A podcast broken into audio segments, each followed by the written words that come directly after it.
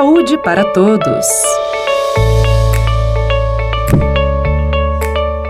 Pressão alta, colesterol elevado e maior risco de problemas cardiovasculares cardiovasculares podem estar associados à quantidade insuficiente ou à má qualidade do sono. Inclusive, a necessidade de dormir bem foi incorporada como uma meta para diminuir os riscos de doenças cardiovasculares pela Associação Americana do Coração. Na lista já estão o tabagismo, alimentação, atividade física, nível de colesterol, glicose no sangue, índice de massa corpórea, conhecida como IM, conhecido como IM, IMC, e a pressão arterial. Mas de que maneira o sono pode influenciar nos problemas cardiovasculares, por exemplo? Sobre esse assunto, nós conversamos agora com a doutora Carla Fabiane da Costa, otorrinolaringologista do Instituto de Neurologia e Cardiologia de Curitiba e também especialista em medicina do sono. Bom dia, doutora, seja bem-vinda ao Jornal da Educativa. Bom dia, obrigada pelo convite. Doutora Carla, por que uma boa noite de sono é fundamental para a saúde física e mental? A gente acha que o sono é simplesmente deitar e pronto, né? Mas na verdade, o sono é importante para a liberação de substâncias que a gente chama de neurotransmissores e de hormônios que são responsáveis por controlar nosso organismo. É, considerando a questão de alterações de quantidade de horas, como privação ou insônia, ou alterações da qualidade, com alteração de despertares por conta de roncos ou apneias, acabam afetando toda a nossa saúde como geral. É, nós sabemos que a saúde física está afetada pela privação de sono, porque aumenta o risco das doenças como, como pressão alta, AVC, né, conhecido como derrame. Sabemos também que a insônia aumenta o risco das doenças cardiovasculares em até 45%. Ela pode aumentar o limiar de dor, então as pessoas que têm um quadro de dor aguda podem evoluir para um quadro de dor crônica além do risco de demência. Uhum. Doutora, são diversos fatores, então, né, que a privação do sono é, podem aí desencadear e influenciar um aumento de risco de doenças. Mas a gente pode sentir, é, existe algum indicador que a gente sente, né, de quando o sono está indo mal? Porque às vezes a gente acha, ah, não, é só não dormir bem, é essa noite, é uma outra noite, e acaba não colocando o sono como principal fator aí de problemas que a gente apresenta no nosso dia a dia. Tem alguma indicação, assim, algum sinal, algum sintoma que possa mostrar para a gente que o nosso sono não vai bem? Quando demora muito tempo para pegar no sono, mais que 30 minutos de forma recorrente, quando acorda muitas vezes à noite, seja por um despertar espontâneo ou por vontade até de fazer xixi mais que duas, três vezes à noite. É, outra informação importante é se o companheiro de quarto fala que está roncando bastante, independente da posição, ou acaba fazendo pausas respiratórias. Isso também é um fator importante de alerta é, e principalmente a sensação de acordar como se não tivesse descansado, que a gente fala sono não reparador. Quando isso começa a acontecer de forma recorrente, é importante é, procurar ajuda médica para tentar fazer o diagnóstico né, e melhorar a qualidade de vida no geral. E doutora, o ideal é dormir quantas horas por noite? Por convenção, a gente fala que por média adultos, né, oito horas à noite. Uhum. É, só que tem pessoas que dormem de 6 a 7 horas e ficam bem, acordam descansados. E tem pessoas que precisam de um pouquinho mais, que são os dormidores mais longos, que precisam de 9, 10 horas.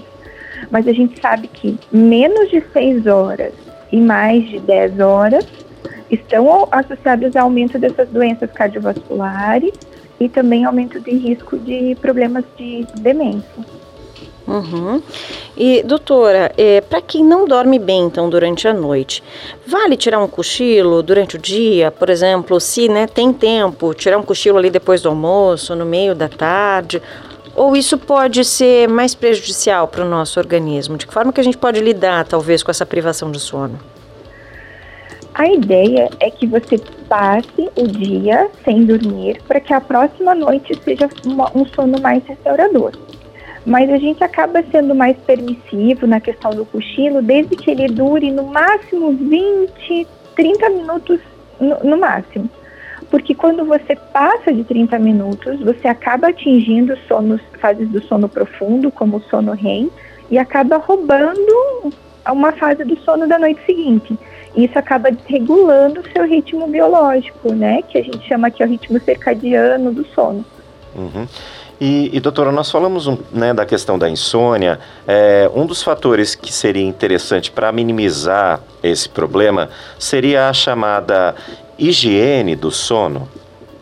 Isso. A gente considera a higiene do sono como algumas coisas que são feitas, como, são rituais feitos antes do horário de dormir, para que se tenha uma rotina. Então é importante praticar atividade física durante o dia, mas evitar três horas antes do horário de dormir. Evitar alimentos ricos em cafeína, então café, Coca-Cola, chocolate, chá mate, chá preto, após as 5 horas da tarde, porque senão te deixa muito estimulado e atrapalha o sono. Evitar ao máximo as telas, principalmente celular, tablet, porque isso atrapalha a liberação do, da, da melatonina, que é importante para induzir o sono. Então, pelo menos uma, uma hora antes de dormir, tentar fazer atividades relaxantes, que não, é, não ficando na frente da, da tela, para não atrapalhar essa liberação. Uhum.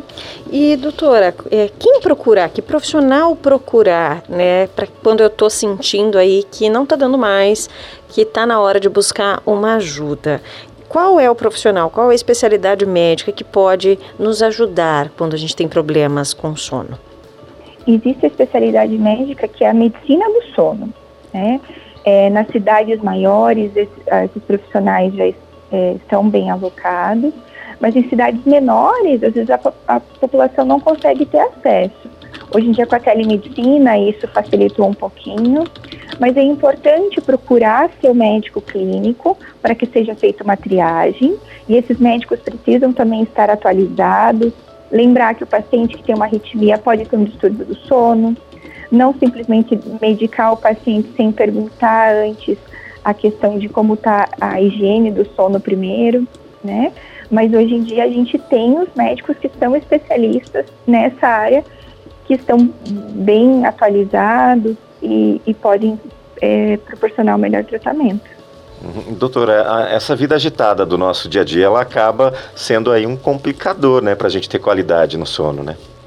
Isso, a gente acaba deixando o sono por último, né? E aí quer que o dia dure mais que 24 horas.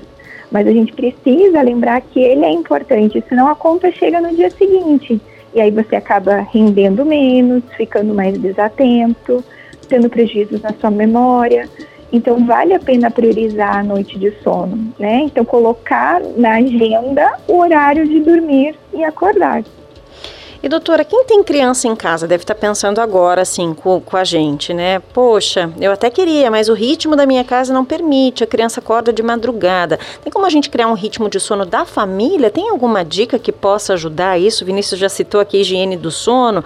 Talvez aí a família inteira criar um ritmo, um horário específico para dormir? Isso, a gente sempre fala assim da rotina do sono, né? Porque às vezes os pais querem que a criança vá dormir às oito, mas eles vão dormir meia-noite. Então a gente sempre pede que a criança segue um exemplo, né? Então é importante toda a família ter toda essa questão de organização, de jantar junto, não deixar a criança na frente da TV ou mexendo em joguinhos durante a noite e estimular que aquele momento da família, de relaxamento, de conversa esteja presente e aqui as, as crianças devem dormir ali por volta de 8, 9 horas no máximo, porque elas precisam de mais tempo de sono. E que, a, a, que o casal depois tenha um momento né, individual, mas que consigam dormir mais cedo para conseguir acordar junto no dia seguinte. As crianças precisam seguir rotinas, né? É normal os despertares da madrugada, até um ano, um ano e meio, isso é fisiológico da criança e com o passar do tempo, a criança acaba mantendo as 10, 11 horas de sono sem interrupções. Tá certo, doutora. Nós agradecemos os esclarecimentos e a participação da senhora aqui no, no Jornal da Educativa. Uma ótima quinta-feira para a senhora. Igualmente, gente. Bom dia. Bom dia. Nós conversamos com a doutora Carla Fabiane da Costa, otorrinolaringologista do Instituto de Neurologia e Cardiologia de Curitiba, especialista em medicina de sono, do sono.